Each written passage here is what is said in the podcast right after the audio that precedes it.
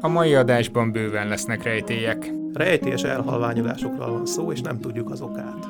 És nem, nem bolygó, nem bolygók, nem bolygók, igen, ez volt egy felvetés, egy néhány hónapja felrobbant az internet, és mindenki arról beszélt, hogy a Kepler talált, megtalálta az idegeneket. A vendégünk Szabó Robert csillagász lesz, aki...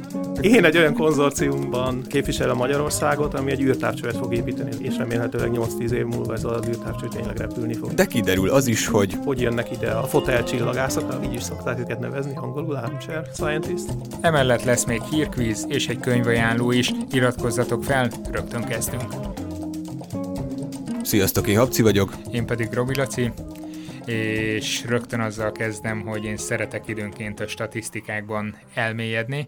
Nem gyakran, de ránézek arra, hogy hogyan teljesítenek az egyes adások, és találtam egy kiugró adást. Igen?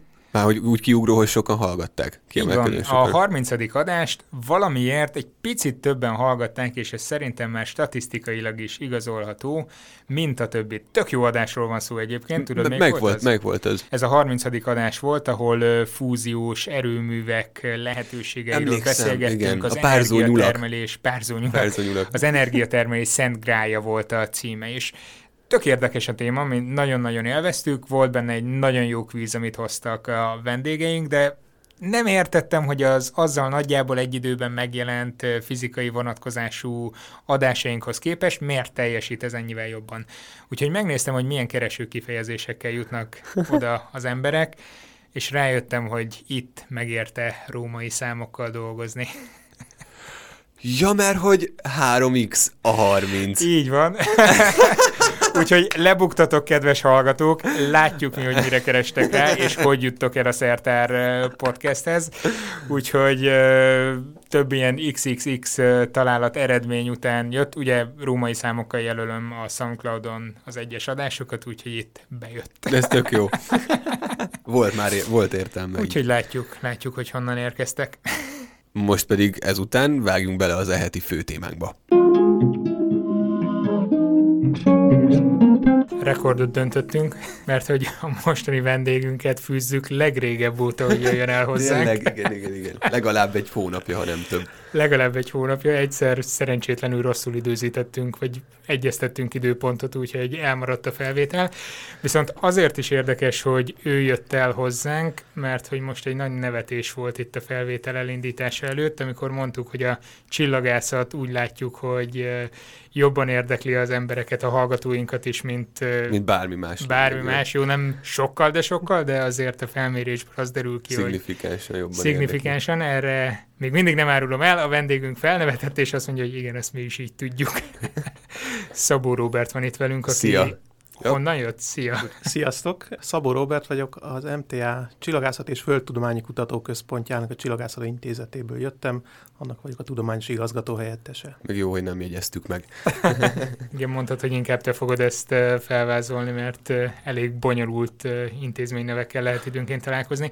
Alapvetően csillagászként nevezzünk téged? Asztrofizikusként? Mi a jó megnevezés? Mi a helyes titulus? Mind a kettő helyes igazából. Ha jól emlékszem, a diplomámban csillagászat, vagy csillagász van beírva. Emellett még matematika és fizika tanárszakon is végeztem. Ó. Oh. Hát általában ez a kettő összefügg függ, vagy összefonódik valahogy a csillagászattal a fizika meg a matek terület. Körülbelül egy éve talán beszélgettünk Habcival azon, hogy volt Habcinak egy évfolyam társnője, Évfolyamtársad volt Emese? Igen, tudsz a Emese, szia Emese, hogyha hallgatod, már pedig remélem, hogy hallgatod. Aki a szakdolgozatában azzal foglalkozott, hogy a különböző tudományterületek képviselői között hogyan oszlanak meg azok, akik ezt kommunikálják is a nagy közönség felé tehát blogot vezetnek, ő elsősorban a blogokról Igen, főleg, főleg blogok. És uh, valami ilyesmi furcsa adat volt a dolgozatában, hogy lényegében ahány ember végez csillagászakon, vagy szakirányon, nem tudom mi a pontos megnevezés. Annyi ember csinál is valamilyen közösségi aktivitás, blogot vezet, újságot ír, stb. stb. Ez, ezzel hol fertőznek meg titeket? Szerintem ez természetesen adódik. Hát nálam is ugye a tanárszak elvégzése az valahol azt feltételezi, hogy én ezt szerettem volna továbbadni ezt a tudást, és nem csak a tudós kollégáknak, akik a szaknyelvet értik, és a matematikai egyenletek levezetését, hanem azoknak is, akik esetleg éppen először találkoznak ezzel, vagy először néznek fel a csillagos égboltra, és csodálkoznak rá szépségére, vagy pedig gondolkodnak el az univerzum mélyebb kérdésein, hogy honnan ered, mi honnan jöttünk és hová tartunk, és hasonló mély filozófiai kérdésekkel. Tehát azt gondolom, hogy ezt érezzük mindannyian, csillagászok, hogy van egy ilyenfajta egyrészt belső késztetésünk, másrészt pedig egy valamennyire külső elvárás is, hogy ennek megfeleljünk és kommunikáljuk az eredményeinket, és azt hiszem, hogy a csillagászok ilyen szempontból könnyű és jó helyzetben vannak, mert bár az igaz, hogy a napi munka mellett ez plusz feladatot vagy energiát, befektetést igényel, de ugyanakkor azt gondolom, hogy ez megtérül, és én is érzem azt, hogy nagyon sok pozitív visszajelzés van, és nagyon sok Tehát úgyis éjszaka vagytok, ja. fennézitek, az eget nappal van időt kírni. igen, igen, igen. Hát ez egy sztereotípia, azt kell, hogy mondjam, még azok is, akik a, a, ténylegesen a, az éjszakai égbolton látható csillagokkal, tehát nem például a nappal foglalkoznak, azoknak a nagy része is valójában irodában és napi beosztásban a nappali munkavégzést végez, és én például űrtávcsöves adatokkal dolgozom, én megkapom és letöltöm ezeket az adatokat, amikor nekem jónak, amikor nekem jó, és én jónak látom. Más valaki pedig mondjuk, aki nagy földi távcsövekkel dolgozik, az a jellemző, hogy ma már nem kell oda utazni ezekhez a nagy távcsövekhez, hanem elnyer valaki néhány óra megfigyelési időt, és akkor ezt akár távolról tudja kontrollálni a, a távcsöveket, teleszkópokat, vagy valaki elvégzi neki a megfigyelést, és megkapja az adatokat DVD DVD-n, vagy esetleg letölti az internetről, és akkor... Még van, aki DVD-n küldözget adatot? Hát lehet, hogy ez már egy régebbi információ Postán volt. elküldi. Valószínűleg tényleg arról van szó, hogy most már az, inter- az interneten le lehet tölteni a, az elkészült adatokat, ha nem is mindenkinek, de aki éppen azt a megfigyelést kapta és elvégezte, de az egy másik trend, és erről is beszélhetünk esetleg, hogy gyakorlatilag a legtöbb adat előbb-utóbb akár űradatokról, akár földi megfigyelésekről van szó, azok valamilyen archívumba kerülnek, amik publikusan elérhetők, és mindenki számára kereshetők, feldolgozhatók. Csak kérdés, hogy ki keresi, ugye kinek van szüksége hétköznapi életre. Mondjuk a Kepler távcsőből nyert adatokra, Például ugye, a Kepler mert te távcső, is te azt használod, az egyik legalábbis a sok Így közül. van, ez egyik fő kutatási területem, és pont ezzel kapcsolatban vannak érdekes, ugye úgynevezett citizen scientistek, tehát olyan amatőr tudósok, jó értelembe vett amatőr tudósok, akik nem rendelkeznek tudományos fokozattal, minősítéssel, de nagyon hasznosan hozzá tudnak járulni a tudomány előbreviteléhez, akár úgy, hogy a számítógépük CPU idejét használják fel, akár a szemüket, agyukat, és érdekes dolgokat vesznek észre olyan képeknek a millióin, amikre nincsen gyakorlatilag a profi csillagászoknak, vagy más tudósoknak ideje átnézni és egyesével végigpörgetni őket. Mondjuk valamilyen szinten előnyben vagytok, mert ahogy elnézem a aktivitásokat közösségi médiában, a csillagászat iránt érdeklődők azok úgy tűnik, mintha egy ilyen nagyon összetartó csapat lenne, nagyon lelkesek lennének, hát elég arra gondolni a magyar nyelvű csoport, a csillagászat kedvelők csoportja, az nagyon pörög. És emiatt nagyon pontosak is, mármint szakmailag a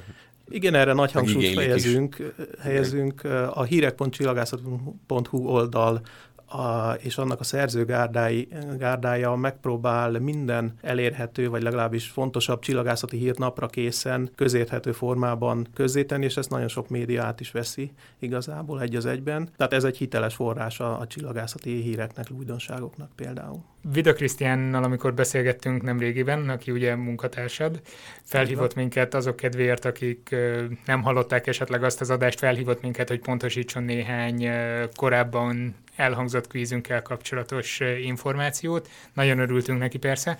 És tőle a végén megkérdeztük azt, hogy mi volt az, ami arra sarkalta, hogy csillagász legyen, és mondott egy nagyon érdekes felvetést, hogy az ember vagy kukásautót akar vezetni, vagy mozdonyvezető akar lenni, vagy vidéken az jellemző, hogy mozdonyvezető, fővárosban az, hogy kukásautó, a másik a csillagász, vagy fizikus. Ezt nagyon nem szeretik, amikor ezt kérdezik a vendégtől, de nálad honnan jött ez az indítatás?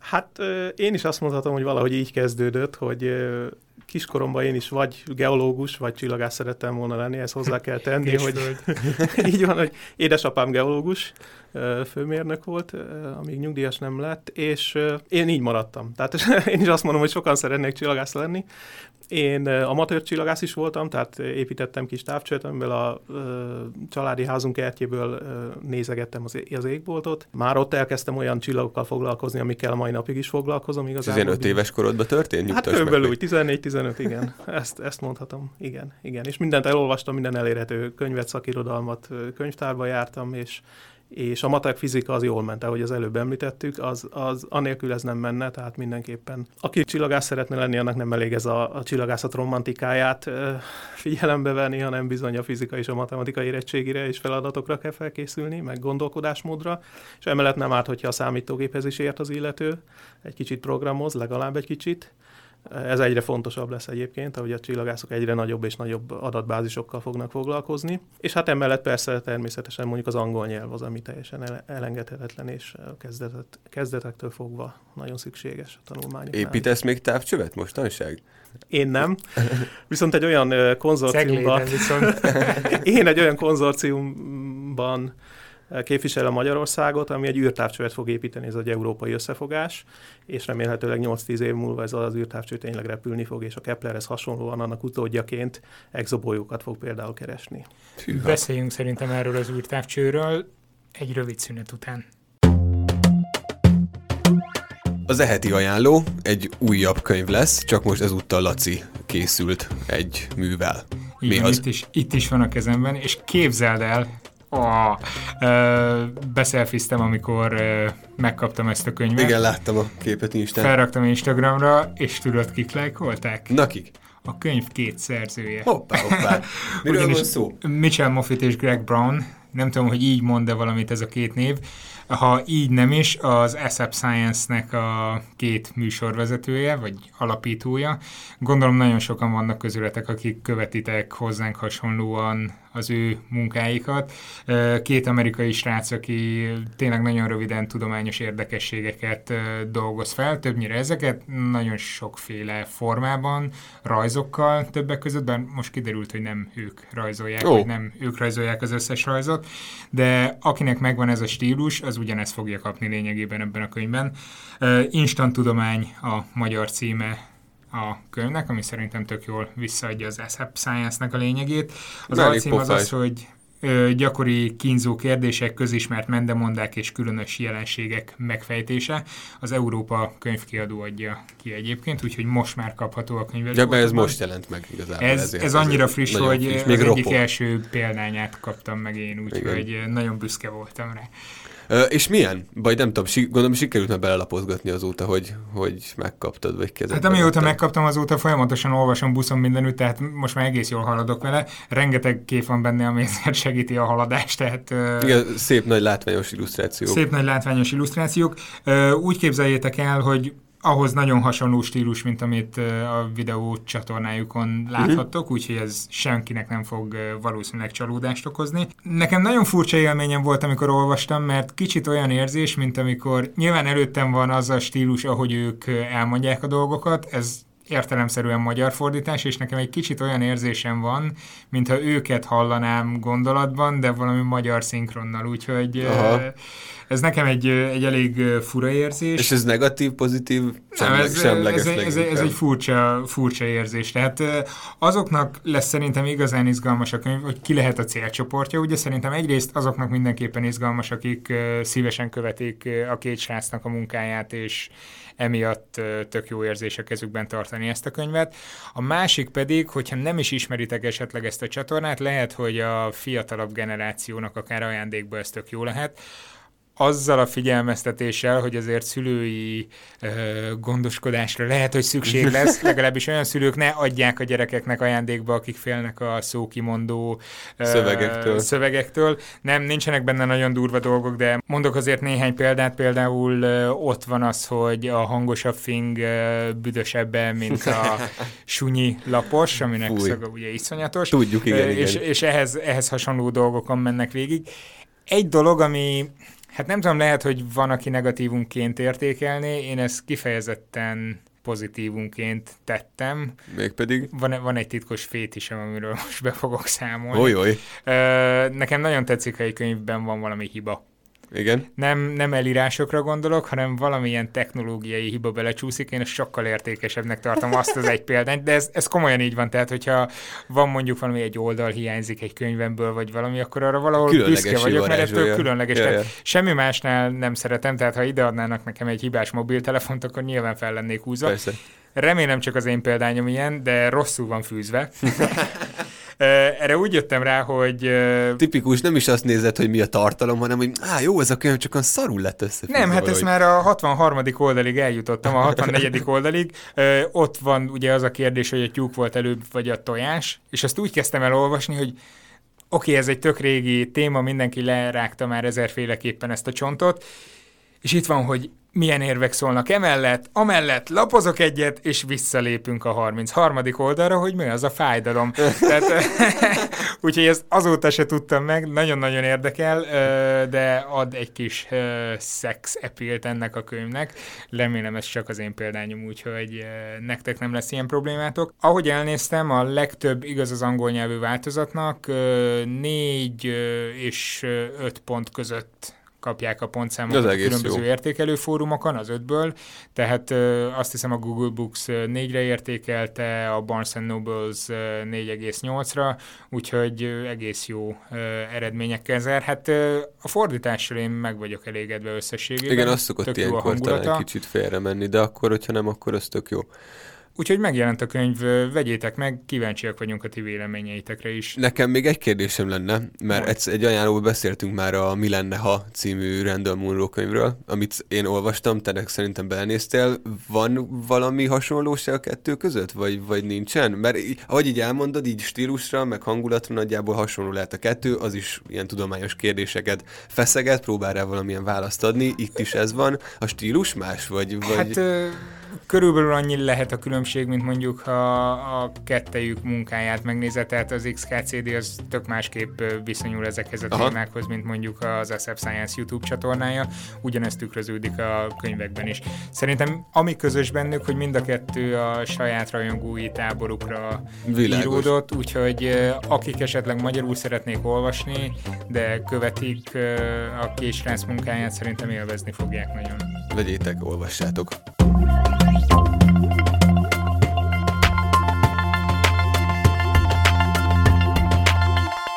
Szabó Róbert a vendégünk, akivel a csillagász pálya kezdetéről beszélgettünk, illetve arról, hogy a csillagászok hogy használják a közösségi médiát, illetve egyéb felületeket a világhálón. Illetve Mert ezt meg egy kicsit kifejthetjük majd a Citizen Science-nek a különböző aspektusait, csak gondoltam majd egybe a kutatási témáiddal. De most ott hagytuk abba, hogy távcsövet épített kiskorában, illetve hogy elkezd egy Keplerhez hasonló ö, üvtárcsőnek a nem tudom, megépítését, azt még nem, de a terveit legalábbis elkezdtétek szövegetni.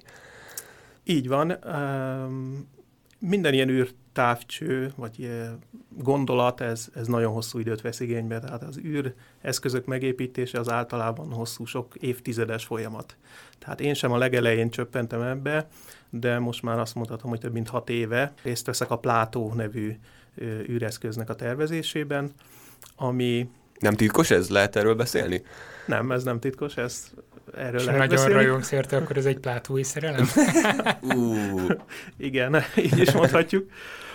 Túl sok részlet még valószínűleg nem jutott el a, az érdeklődőkhöz. Néha írtunk már róla a már említett hírek.csillagászat.hu portálon.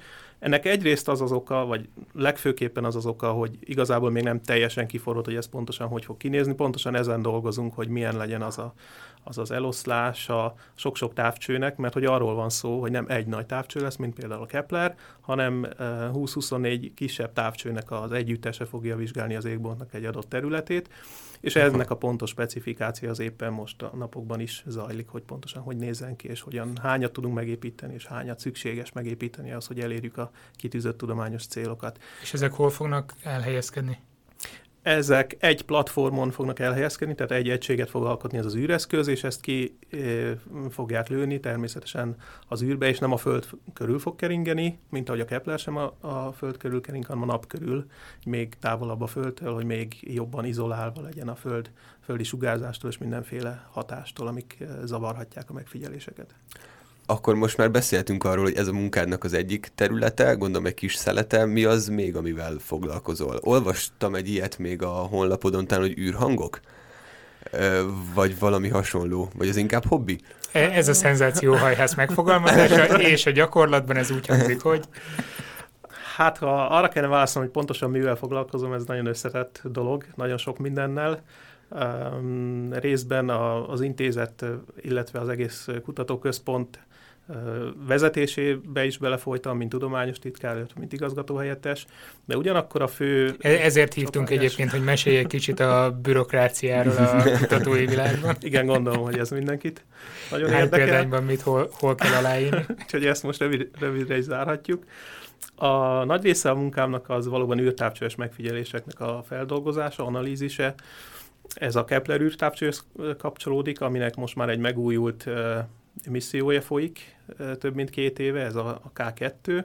Ugye egy szerencsétlen, vagy éppen szerencsés, ahogy, ahogy vesszük, hiba folytán a Kepler már nem tudta azt az eredeti megfigyelési stratégiát követni, amire kitalálták, és inkább egy, nem egy meghatározott célra, hanem nagyon sok asztrofizikai kérdésre, csillagászati problémára választ adó tulajdonképpen közösségi űrtávcső lett, amit amiről szintén beszéltünk, és kifejthetjük, hogy milyen eredményei van ennek. E, itt is vannak magyar eredmények, részben ezzel is foglalkozom.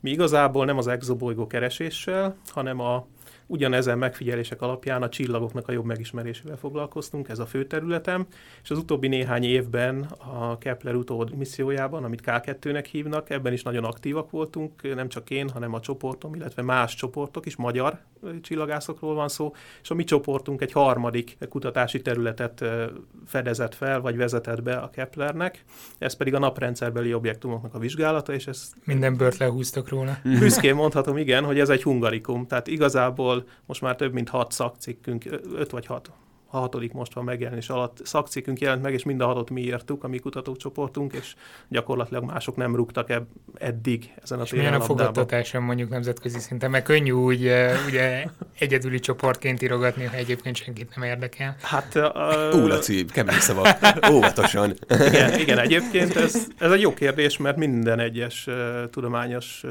publikációnak, vagy eredménynek uh, igenis megvan a, a visszajelzése, a, ugye át kell mennie külön különböző szűrőkön, tehát ezek nem olyan eredmények, amiket mi felrakunk a honlapunkra, hanem olyan eredmények, amik végigmentek az úgynevezett peer review, tehát a csillagász kollégáink által referált és elbírált cikkeknek a, a szokásos útján, tehát beküldjük egy folyóirathoz, és ott egy szakértő anonim ember megkapja, akit mi nem ismerünk, hogy kicsoda, és elküldi az észrevételeit, nagy hiba ne legyen benne, ne, ne csináljunk benne hülyeséget, ha valami hamis kiinduló állításból akarnánk levezetni valamit, nyilván akkor ő rá kell, hogy mutasson. Tehát ez mind olyan, ami átment ezen, és nem csak az újságok fogadták el, és megjelent most már hat cikkünk, hanem a NASA is. is egész. A hivatkozások is vannak rá, így van, és bár ennek a, ugye olyan a természete, hogy több évet kell várni, amíg amíg valójában megtermel egy adott cikk megfelelő számú hivatkozást, hanem inkább arra hívnám fel a figyelmet, hogy a NASA maga büszke volt erre, ezekre az eredményekre, és például a NASA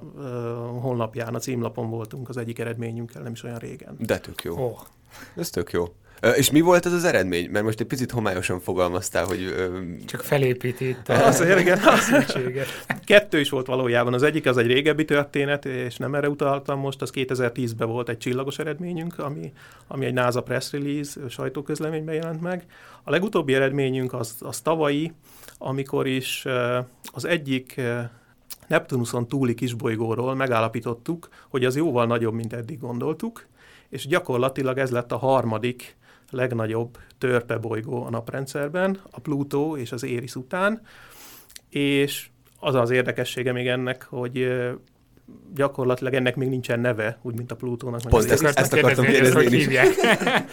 az elnevezés az mindig nagyon izgalmas. Úgy hívják, hogy, úgy hívják, hogy 2007 OR10, tehát egy ilyen fantáziátlan fantázia neve van, egy katalógus szám gyakorlatilag, de várható, hogy most például ennek az eredménynek, ami szintén egy magyar eredmény, a NASA Kepler űrtávcső adatait használtuk, ennek nyomán majd esetleg megélénkül az érdeklődés, és nevet is adnak előbb-utóbb ennek az égitestnek.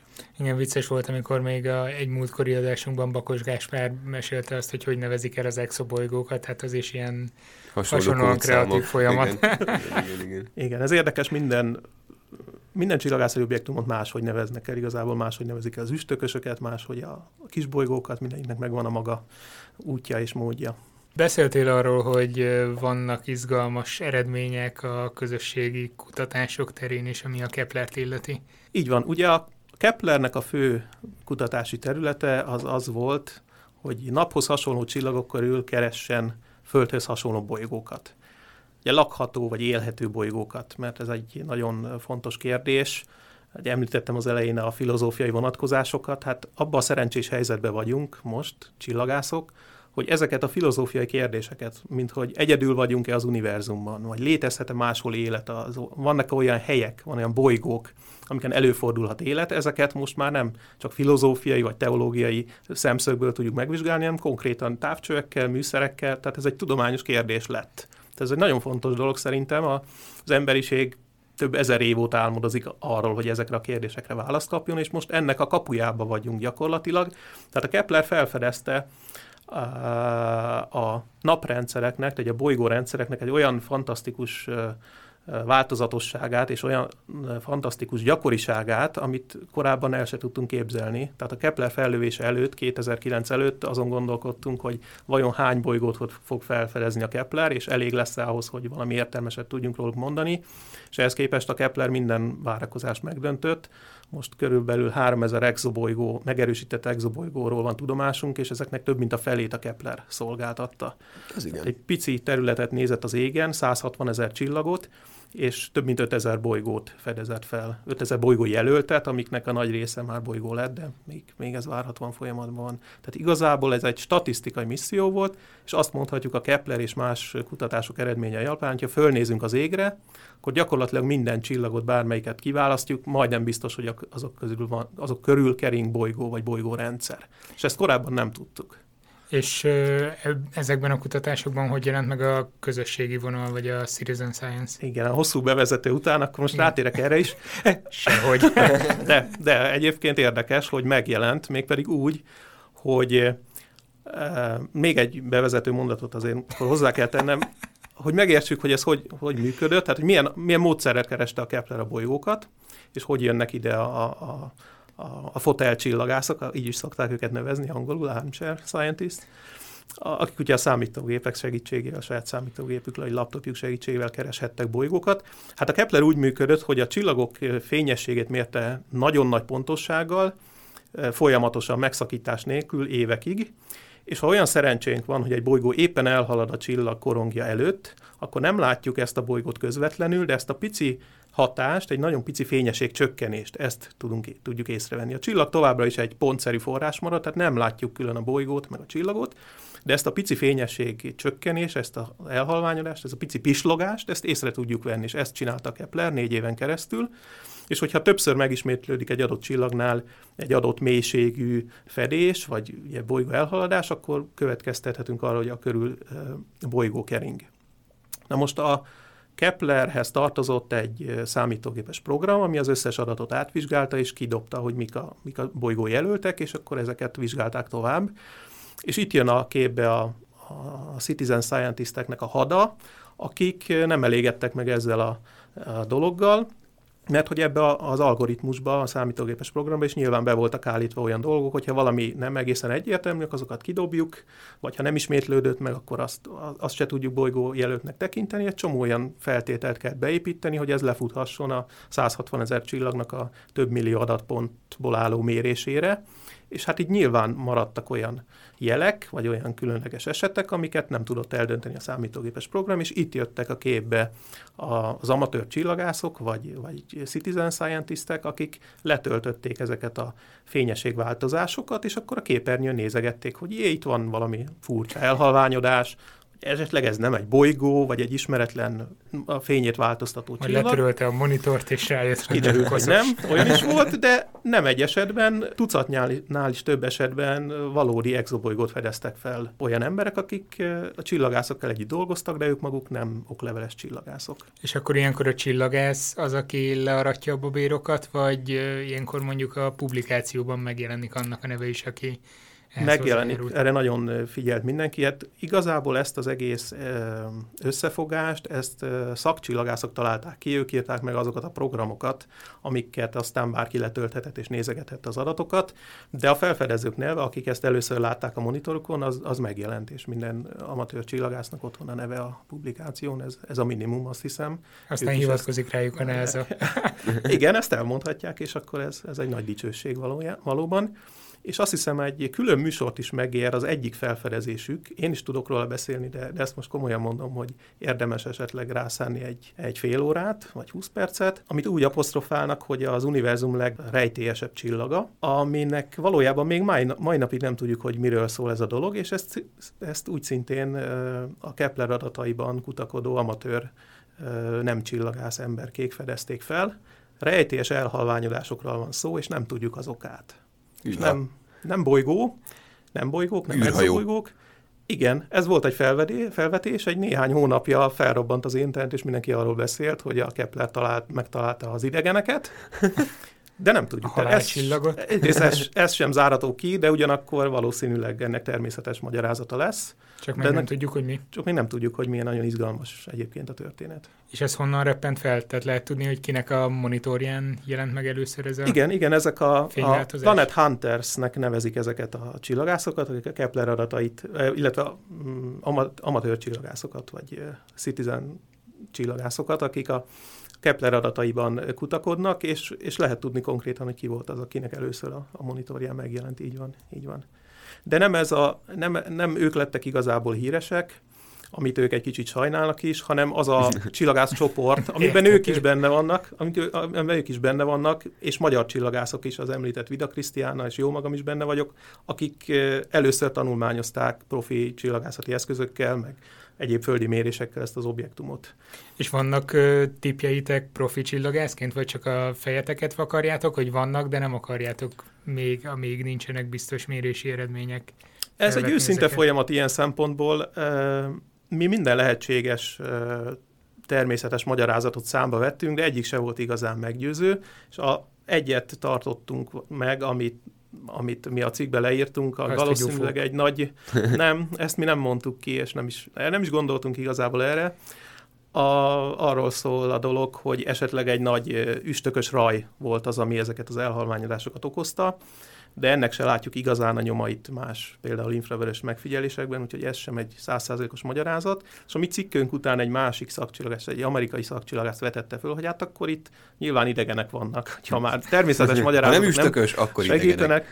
És hát ezt, hát ez azt kell tudni, hogy még a 60-as évek derekán felvetette egy amerikai fizikus, hogy mi történik azokkal a civilizációkkal, amik jóval fejlettebbek, mint az emberiség, ha vannak ilyenek egyáltalán ugye az univerzumban, ezt nem tudjuk, de felvethető az, hogy ilyen civilizációnak nagyon nagy lesz az energia szükséglete, és olyan nagy, hogy szinte az egész csillagát, nagy napjátból az energiát szeretné valahogyan kiszipolyozni. kiszipolyozni, magáival tenni, és akkor hatalmas napelem táblákat fognak építeni, úgy, hogy az egész csillagot körbeveszik gyakorlatilag, ez volt az ötlet. És hát akkor ezt mondta ez a csillagász most az elmúlt években, hogy akkor ez a rejtélyes csillag, ez valami ilyesmi lehet, valami épül ott körülötte, amit mi nem tudunk, hogy micsoda, és még nem készült el teljesen, még egy kicsit kilátszik a csillag, de, de esetleg egy ilyen szerkezet okozhat fényelhalványodást. Ez semmivel sem jobb vagy rosszabb megoldás, mint, a, mint az összes többi, de hát a csillagászok azért preferálják a természetes megoldásokat, és az biztos, amit tudok, hogy nagyon sok mérés van folyamatban, és további vizsgálatokkal célozzuk ezt a csillagot, hogy kiderüljön, hogy mi az oka ezeknek a rejtélyes elhalványodásoknak. Egyébként most akár ez a szuperintelligens civilizáció, akár valamilyen természetes jelenség, mondjuk egy szokásosnál sűrűbb meteorraj, vagy bármi okozza ezeket a változásokat, Na és? Tehát teljesen jó, hogy most a filozófiai eh, perspektívából áttértünk egy sokkal természettudományosabb megközelítésre, hogy most már fel tudjuk térképezni, hogy még csillag körül milyen bolygók keringhetnek, ha keringhetnek, akkor azoknak nem tudom mi a légkörük összetétele, vagy bármi ilyesmi. Ez nekünk fog szerinted valaha is olyan gyakorlati haszonnal járni, hogy oda elköltözhetünk, vagy kiruccanhatunk, vagy, vagy bármi, tehát azért a távolságok ennek ellenére nem csökkentek. Ez így van mindig. Ez a kérdés mindig elhangzik, és erre természetesen az a válasz, hogy mai eszközeinkkel nem tudunk oda menni. Köszönjük szépen. De ugyanakkor, ha most csak visszatérünk erre az, az érdekes csillagra, erre a rejtélyesre, az, hogy mi, mi tudja egy csillagnak elhalványítani a fényét több mint 20%-kal, tehát egy ötödét kitakarni a fényének, és ezt nem tudjuk megmagyarázni, ez, ez a csillagászokat borzasztóan idegesíti. Tehát azt gondoltuk, hogy legalább, legalább valami ötletünk van arra, vagy jó elképzelésünk, hogy mi zajlik egy ilyen csillag körül, és úgy tűnik, hogy nem, nem tudjuk egészen, egészen pontosan, hogy, hogy lehetnek olyan folyamatok, bár ezek nagyon ritkák, mert hogy az összes 160 ezer Kepler csillagot átnézték nagyon részletesen, ez az egy volt, és még más eszközökkel se láttunk soha ilyen jelenséget. Úgyhogy ez egy ritka dolog, de ezek szerint még vannak ilyen területek, amiknél, amikről nincsenek magyarázatok. De visszatérve egyébként arra, hogyha mi történik, hogyha nem túl távoli jövőben, és ez most már nem science fiction, valóban arról van szó, hogy ezeknek a felfedezett, esetleg lakható bolygóknak a felszínét, légkörét tudjuk majd behatóan vizsgálni. Ez szerintem egy fantasztikus lehetőség, és főleg az, hogyha valamilyen módon sikerül kimutatni azt, hogy valahol bioszféra van, tehát valamilyen élettevékenység, nem kell feltétlenül értelmes lényekre gondolni, de ha egyáltalán növények vagy baktériumok élnek egy távoli bolygón, és ezt ki tudjuk mutatni, és száz százalékig meg tudunk bizonyosodni róla, hogy semmi más nem okozhatja azokat a jeleket, amiket a spektrumában látunk például annak az exobolygónak. Szerintem ez egy olyan forradalmi felfedezés, hogy ez teljesen át fogja formálni a, a, az egész emberiségnek a gondolkodásmódját, vagy legalábbis lehetséges, hogy ez történik. Tehát én azt gondolom, hogy nem csak az, hogy ez szinte azonnali Nobel-díjat jelent, hanem ez megint csak visszatérünk ahhoz az évezredes filozófiai kérdésekhez. Tehát, hogy amikor azt ki tudjuk jelenteni, hogy nem vagyunk egyedül az univerzumban, ez most, most is, ahogy kimondtam, vele borzongok, tehát ez egy olyan fantasztikus kifejezés, vagy ki, felfedezés lenne, amit Igazából nem biztos, hogy én leszeretnék fordítani uh, havi zseppénzre, hogy ebből mi lesz a hasznunk, de ezt se szeretném elkerülni, ezt a kérdést. Nyilvánvalóan lesz, hát ha megértjük azokat a folyamatokat, hogy az egyes bolygóknak például a légkörében vagy a, az éghajlatában milyen változások vannak, akkor sokkal jobban meg fogjuk tudni érteni, hogy mit kell a Földön tennünk ahhoz, hogy ne rontsuk el véglegesen a földi éghajlatot, klímát, légkört.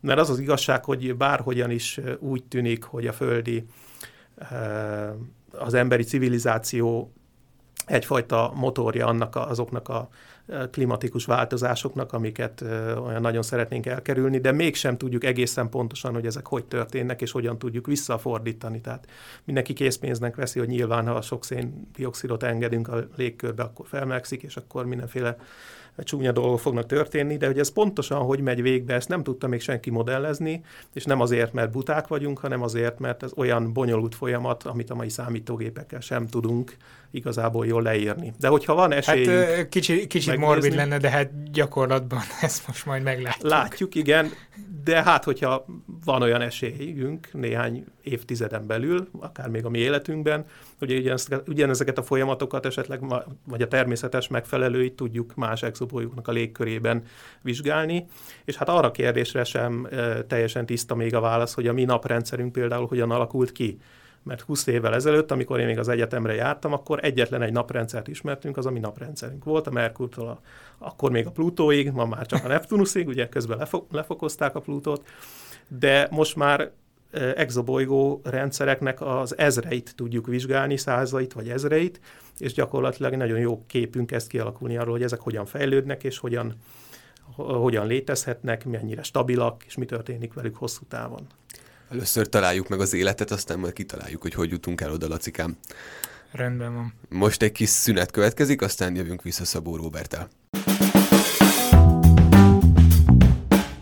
És akkor a hírkvíz első fele kezdődik most.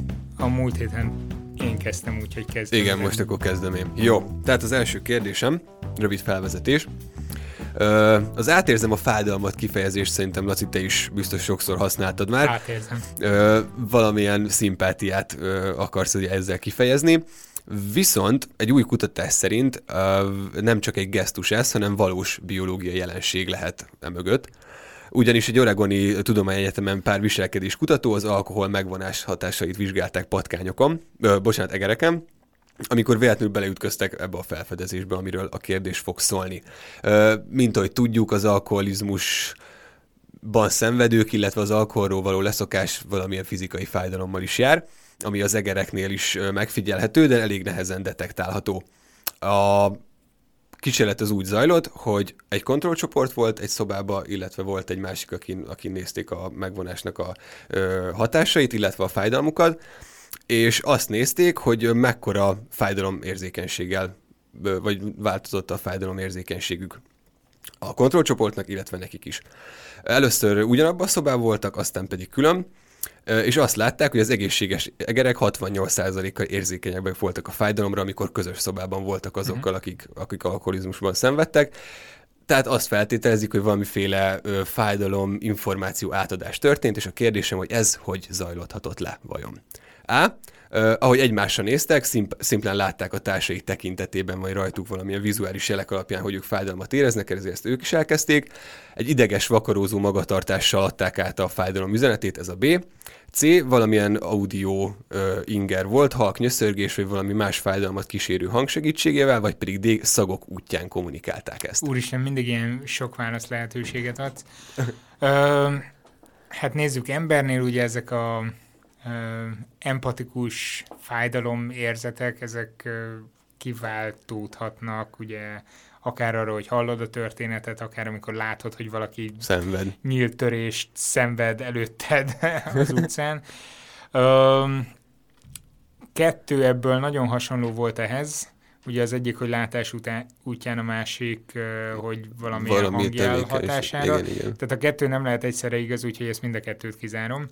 A másik kettő volt a hogy valamilyen szaginger, vagy az ideges vakarózás? Igen, va- va- vakarózó magatartással. De mondjuk a vakarózás is valamilyen látás útján lenne, tehát nem egymás akarják, úgyhogy én a szagot jelölöm meg. Ú, talán most ott a leggyorsabban el a végső következtetésre. Kezdtem. Ö, így van. Hát ennyi, ennyi, ennyi. Egy pont. Valóban azt, legalábbis azt feltételezik, hogy valamilyen szagingerek ö, útján, útján szereztek arról tudomást azok, akik egyébként nem éreztek fájdalmat, hogy a másiknak fáj, és ezért ők is érzékenyebbek lettek valamilyen fájdalomingerre. Na akkor jöjjön az én hírem. Választatsz, hogy egy ö, technikai hírt szeretnél először, vagy ö, ásatásosat? Ásatásos legyen előbb. Jó új gigantikus dinoszaurusz fajról rántották le a leplet Ausztráliában, írja az ABC. A 12-15 méteresre becsült jószág a szauropodákon belül a titanosaurusok csoportjába tartozott. Ezek a valaha élt legnagyobb méretű szárazföldi állatok. A fajnak a Savannasaurus eliottorum nevet adták, utalva David Eliotra, aki rengeteget tett az Ausztrál dinoszaurusz kutatásért. Az általa és a felesége által alapított Australian Age of Dinosaurs nem csak múzeumot üzemeltet, de a legaktívabb Ausztrál Dino Fossilia Preparátor laboratóriumot is. Óha! Kérdés, hogy hogy csöppent 1999-ben David Elliot az ősülő kutatás világába? Ó, kis történelmi vonatkozás. A. Kiskora óta rajongott a dinoszauruszokért, így amikor egyedüli nyertesként ő vitte el az Ausztrál Nemzeti Lottó főnyereményét, nem volt kérdés számára, hogy mit kezd a pénzzel. Na jó. Oké. okay. B. Egy állattenyésztő volt, aki terelés közben bukkant rá Ausztrália akkor ismert legnagyobb dinoszaurusz csontjára a saját birtokán. Nyilván Ausztrál. Igen. C.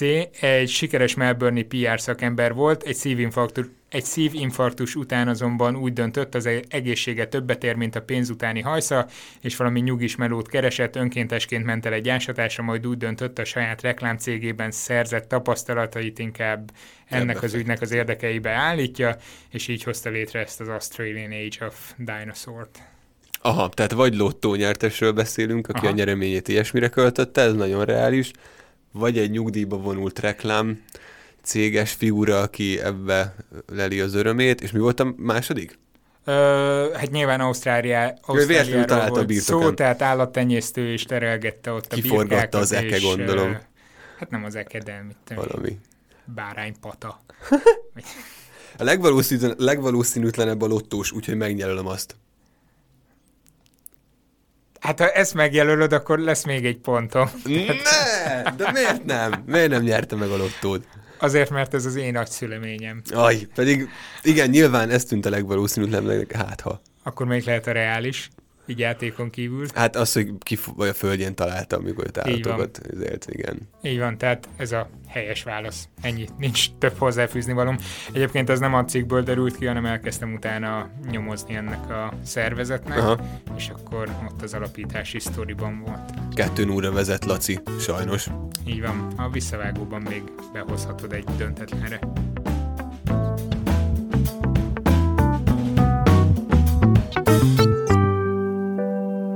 Folytatjuk a beszélgetést Szabó Robertel.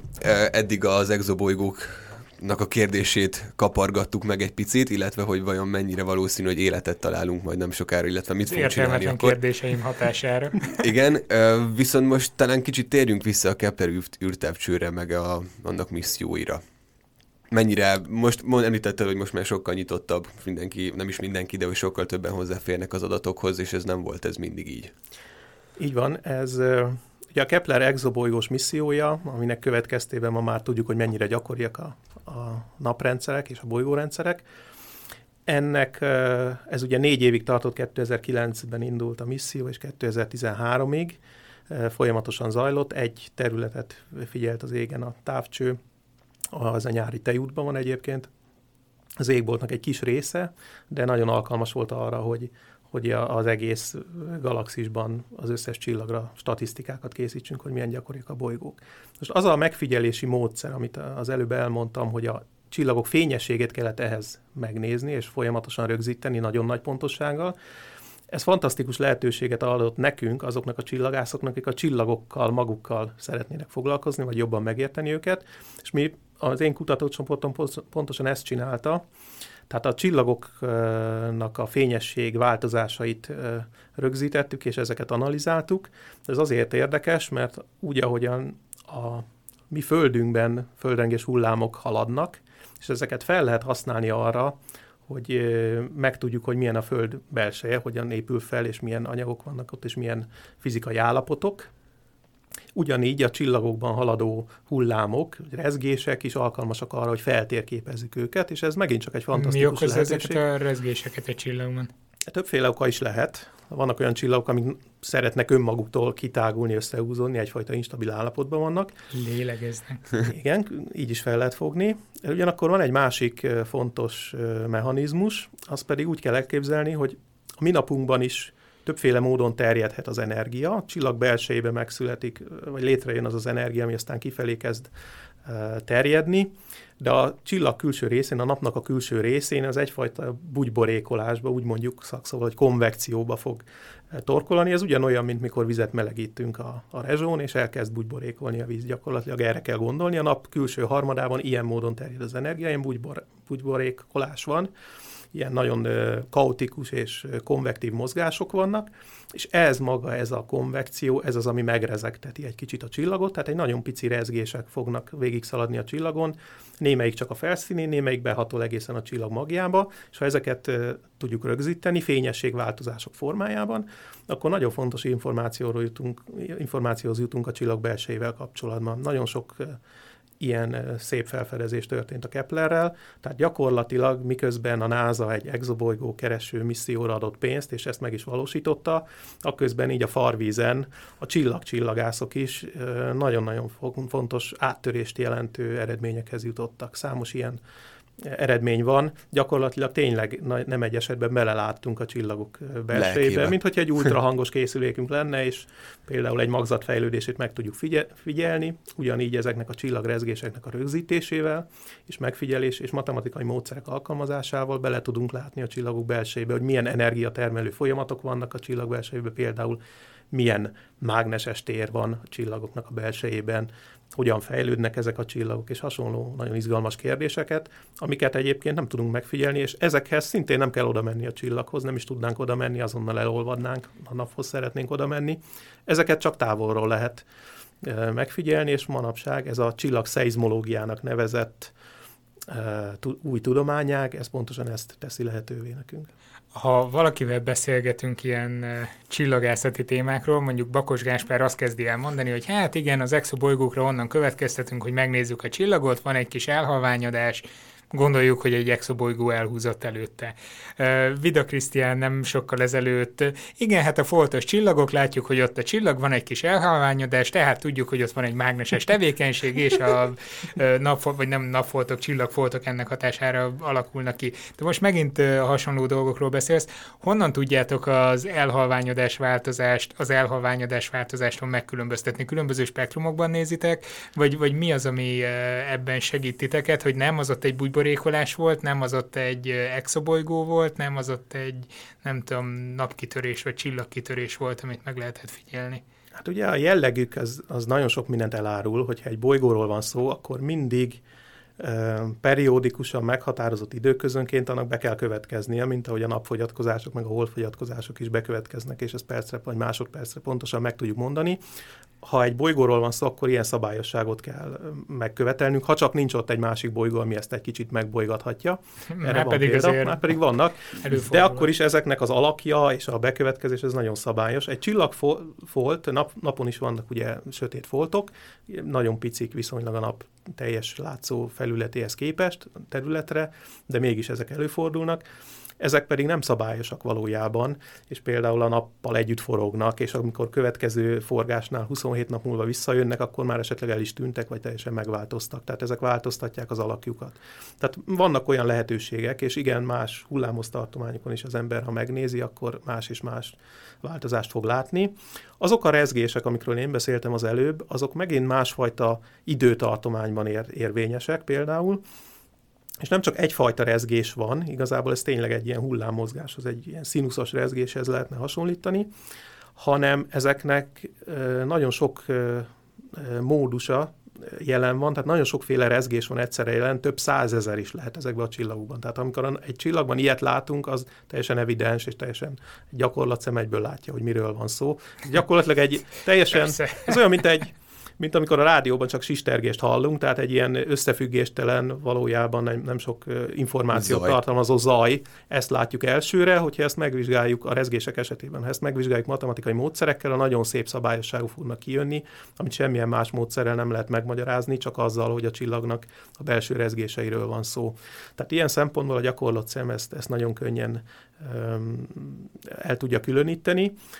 A a bolygók, a fedési exobolygók és a csillagfoltok tekintetében azért nem ennyire egyszerű a helyzet. Lehet, hogy csak azért, mert, mert én nem értek ahhoz a területhez ennyire, de ott bizony néha tényleg össze lehet keverni, vagy inkább nem is összekeverni, hanem a kettő szoros összefüggésben van, és például akkor, hogyha ha egy exobolygó elfed egy csillagfoltot, akkor mi történik? Ez egy nagyon izgalmas dolog valójában, de ki lehet használni, tehát a csillagászok mindig azon gondolkoznak, hogy ezeket a zavaró jelenségeket hogyan tudnánk mégis kihasználni valami okos dologra, és például az exobolygónak a fedését, hogy végigmegy a csillagkorongján, ki lehet használni arra, hogy letapogassuk a csillagnak a felszínét, amit egyébként nem tudnánk felbontani, mert oh. nincsen olyan nagy felbontású távcsövünk, még akár meg milyen óriási távcsövet építünk, az is csak egy csillagszerűnek mutatja általában a legközelebbi meg a legnagyobb csillagok kivétel a csillagnak a területét, de az exobolygó fedés bizony fel lehet arra használni, hogy pont megnézzük, hogy milyen a fényesség eloszlás például egy csillagnak a felszínén, van-e, vannak-e ott foltok, ha azok vannak, akkor azok milyen, mennyi ideig élnek, mikor térnek vissza, és hasonló nagyon izgalmas kérdéseket e, ilyen szempontból meg lehet oldani, de ehhez nagyon jól kell ismerni mind az exobolygóknak, mind a csillag aktivitásnak a jellemzőit, és akkor van esély ilyen, ilyen jellegű méréseknek a kivitelezésére is. Azt említetted, hogy e, vannak igazi hungarikum területek. A magyar csillagászokat, hogyha el kellene helyezni világviszonylatban, nem, nem világegyetem viszonylatban, de legalábbis a Földön, mennyire vagyunk mi aktívak így a csillagász szénában? Um, a... Már, hogy nem mi, hanem ti. Igen, igen. A... Nehéz kérdés? Nem, ez csak, ez csak nem azért is kérdezem, kérdés, nem. várjál, meg, megvilágítom más, hogy amikor először meghívtunk volna téged ide, az nem sokkal a Torino workshop után lett volna, ami még augusztus végén volt, tizenvalahanyadikán volt, utána próbáltunk meghívni. Ugye ez tök jó, hogy Budapesten rendeznek egy ilyen workshopot, konferenciát. De először volt most itt talán. Igen, igen az a konferencia, igen. igen. Először. Tehát, hogy, hogy honnan jött az ötlet, hogy Budapesten legyen? Ti kezdtétek-e szervezni? Budapeste a európai, legalább európai csillagászatnak az ütőere, vagy, vagy Hát ha nem is az ütőere, de egy, egy fontos központja, és az előbb is csak azért haboztam egy picit, hogy hogyan fogalmazza meg szépen és diplomatikusan az önfényezést, egy kicsit hogyan tudnám szebbíteni. De valójában a, tényleg arról van szó, mert a, erre, erre Én itt ilyen csak tevékenységként egy kicsit hogy... beárnyékoltam, amit felvetettél. Nem, hanem a, a tudományos titkári beosztásomból fakadóan vannak olyan esetek, amikor ezeket ténylegesen megnézik a konkrét számok alapján, és összehasonlítjuk a, az európai, vagy legalábbis a közép-kelet-európai országoknak a csillagászat, csillagászait, meg azoknak az eredményeit, és azt kell, mondjam, hogy nem kell szégyenkeznünk valóban. A létszámunkhoz képest és a rendelkezésre álló pénzügyi forrásokhoz képest kimagaslóan te- teljesítünk, tehát azok az eredmények azok valóban megállják a helyüket a nemzetközi összehasonlításban, amiket ez a néhány tucat ember, akik Magyarországon csillagászattal foglalkoznak, letesz az asztalra. Hát igen, szegény fizikus nehéz vízzel főző, Igen, és, és valóban vannak olyan területek, ahol ahol kimagasló, azt lehet mondani, hogy valóban a, a fősodorban vagyunk, a, a csillagászat nemzetközi vonulatai tekintve. Az egyik ilyen az említett Torino Workshop, ami a csillagokban keletkező elemeknek a, a felépítését vagy kialakulását vizsgálja, ez nukleuszintézisnek hívjuk, tehát hogyan alakulnak ki a nehéz elemek a csillagokban, mert azt ugye tudjuk, hogy a, az ősrobbanásban csak a legkönnyebb elemek, hidrogén, hélium és néhány más könnyű elem keletkezett, és az összes többi a csillagok belsejében, a csillagok kohóiban, az az, az aranygyűrű, amely kezemen van, meg azok a, a platina, az össz, urán, az összes nehéz elem, szilícium a csontjainkban, az mind-mind csillagok belsejébe keletkezett. De hogy ezek hogyan keletkeztek, és hogyan kerültek a mi naprendszerünkbe, bolygónkba például, ezeknek az izgalmas kérdéseknek megválaszolására hozták létre ezt a Torino workshopot, aminek, ami első ízben volt idén Magyarországon megrendezve nálunk.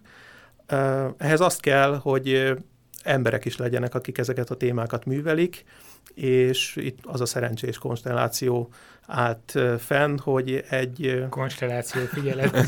Akartam mondani, de gondoltam, te úgyis, úgyis te csapsz rá. Muszáj volt becsempésznem, hogy egy Ausztráliában élő olasz csillagász hölgy pályázott az MTA lendület pályázatára, és a mi intézetünkbe jött most már második éve van nálunk, és ő az, aki ezzel a területtel foglalkozik, meghonosította nálunk, tehát egy nagyon menő és jól publikálható és nagyon kurrens témát hozott az intézetbe, és vele együtt ezt a workshopot is, tehát ezek mindig így alakulnak.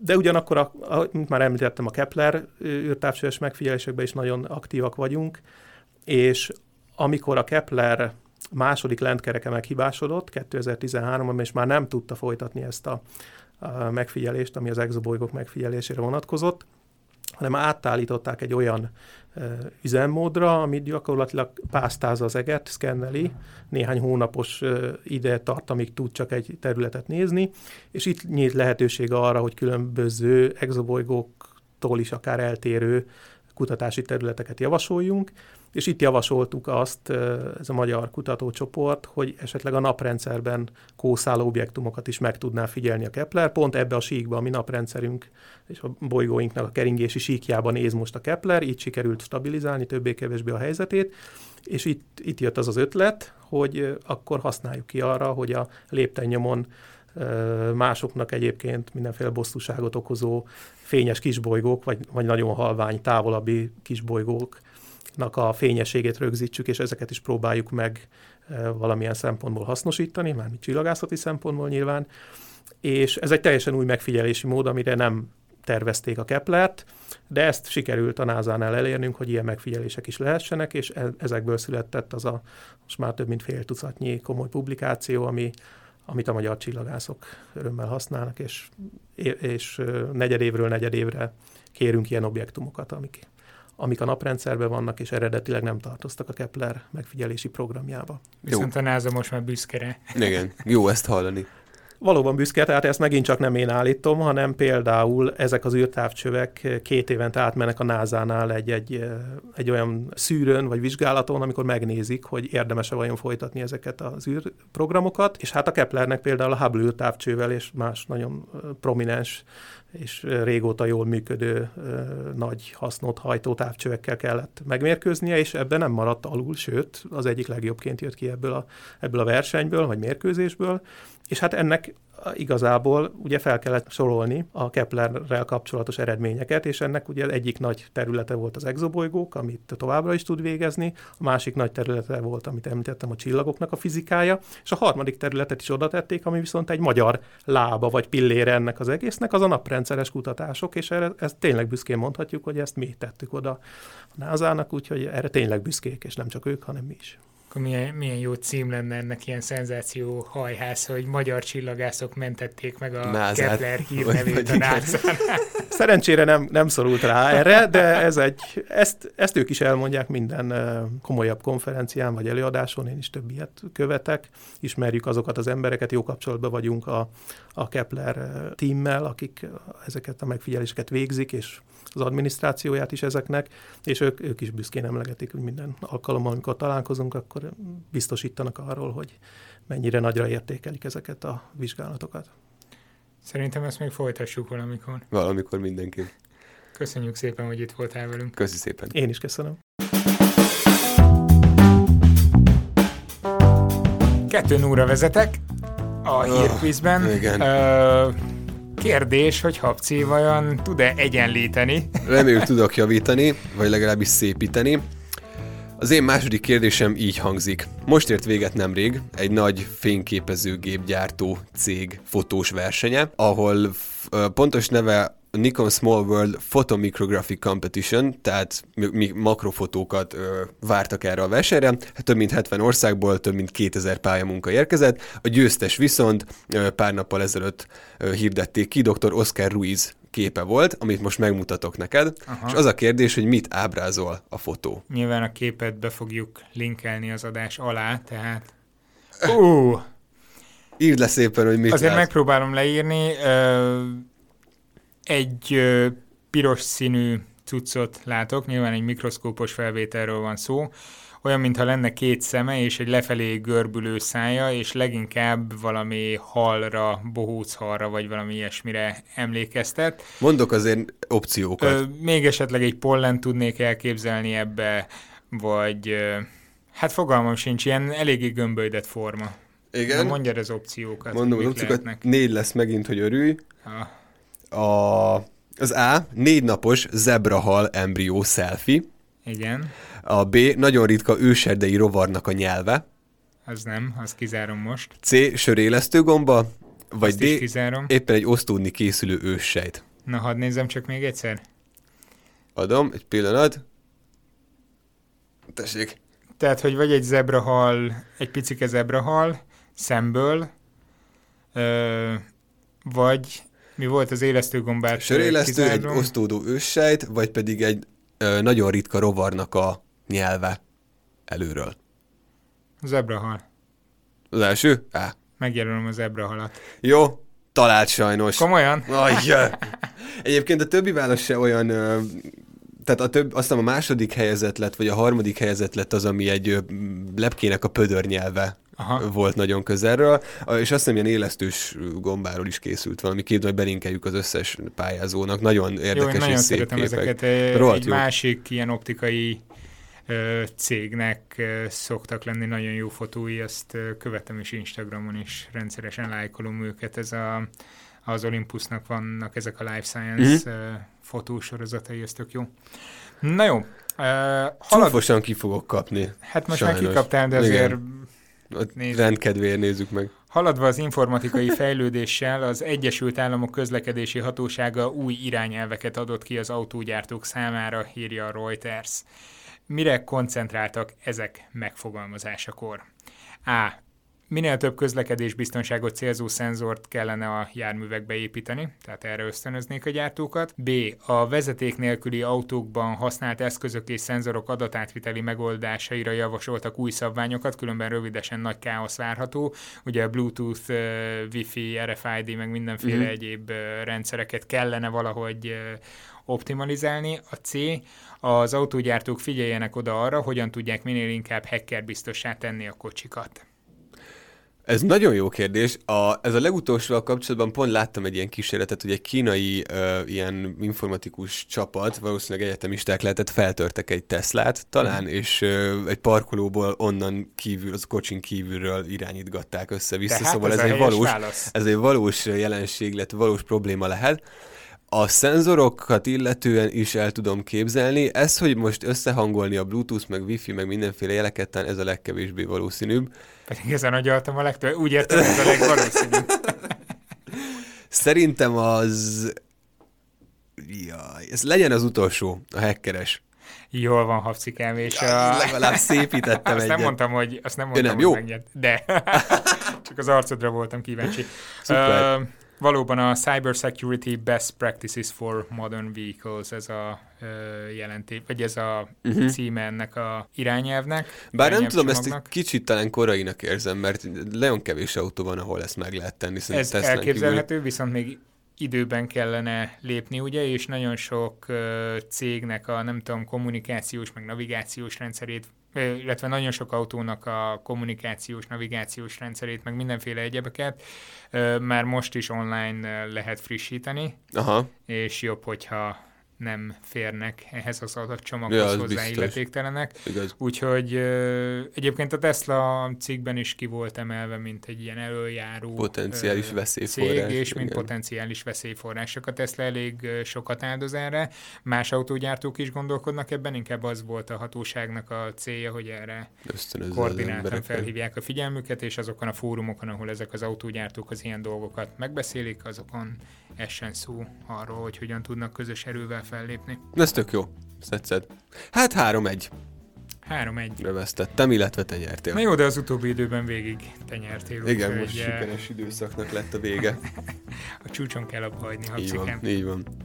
Mi is itt hagyjuk abba ezt az adást. Szép átvezetés. Nagyon jó. Nézzük, ki lesz a jövő heti vendégünk. Krajcsi Attila vagyok, az ELTE kognitív pszichológiai tanszékén dolgozom, és a laboratóriumban főként olyan témákkal foglalkozunk, hogy hogyan értjük meg a számokat, és amikor számok megértéséről van szó, akkor csak a legelemibb dolgokkal szoktunk foglalkozni, tehát hogy honnan tudjuk, hogy a három vagy a kettő a nagyobb, vagy hogyha látunk három tárgyat, honnan tudjuk, hogy az három. Az összes Szertár Podcast adáshoz tartozó jegyzetet, linket, képeket megtaláljátok a www.szertár.com oldalon. Ugyanitt olvashatjátok a cikkeinket is. Felfedező videóink a YouTube csatornánkon láthatók.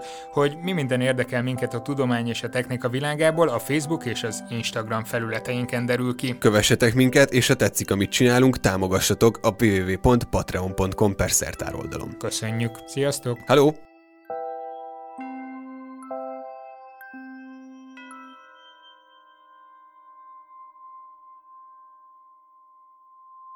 Ez a műsor a Béton közösség tagja.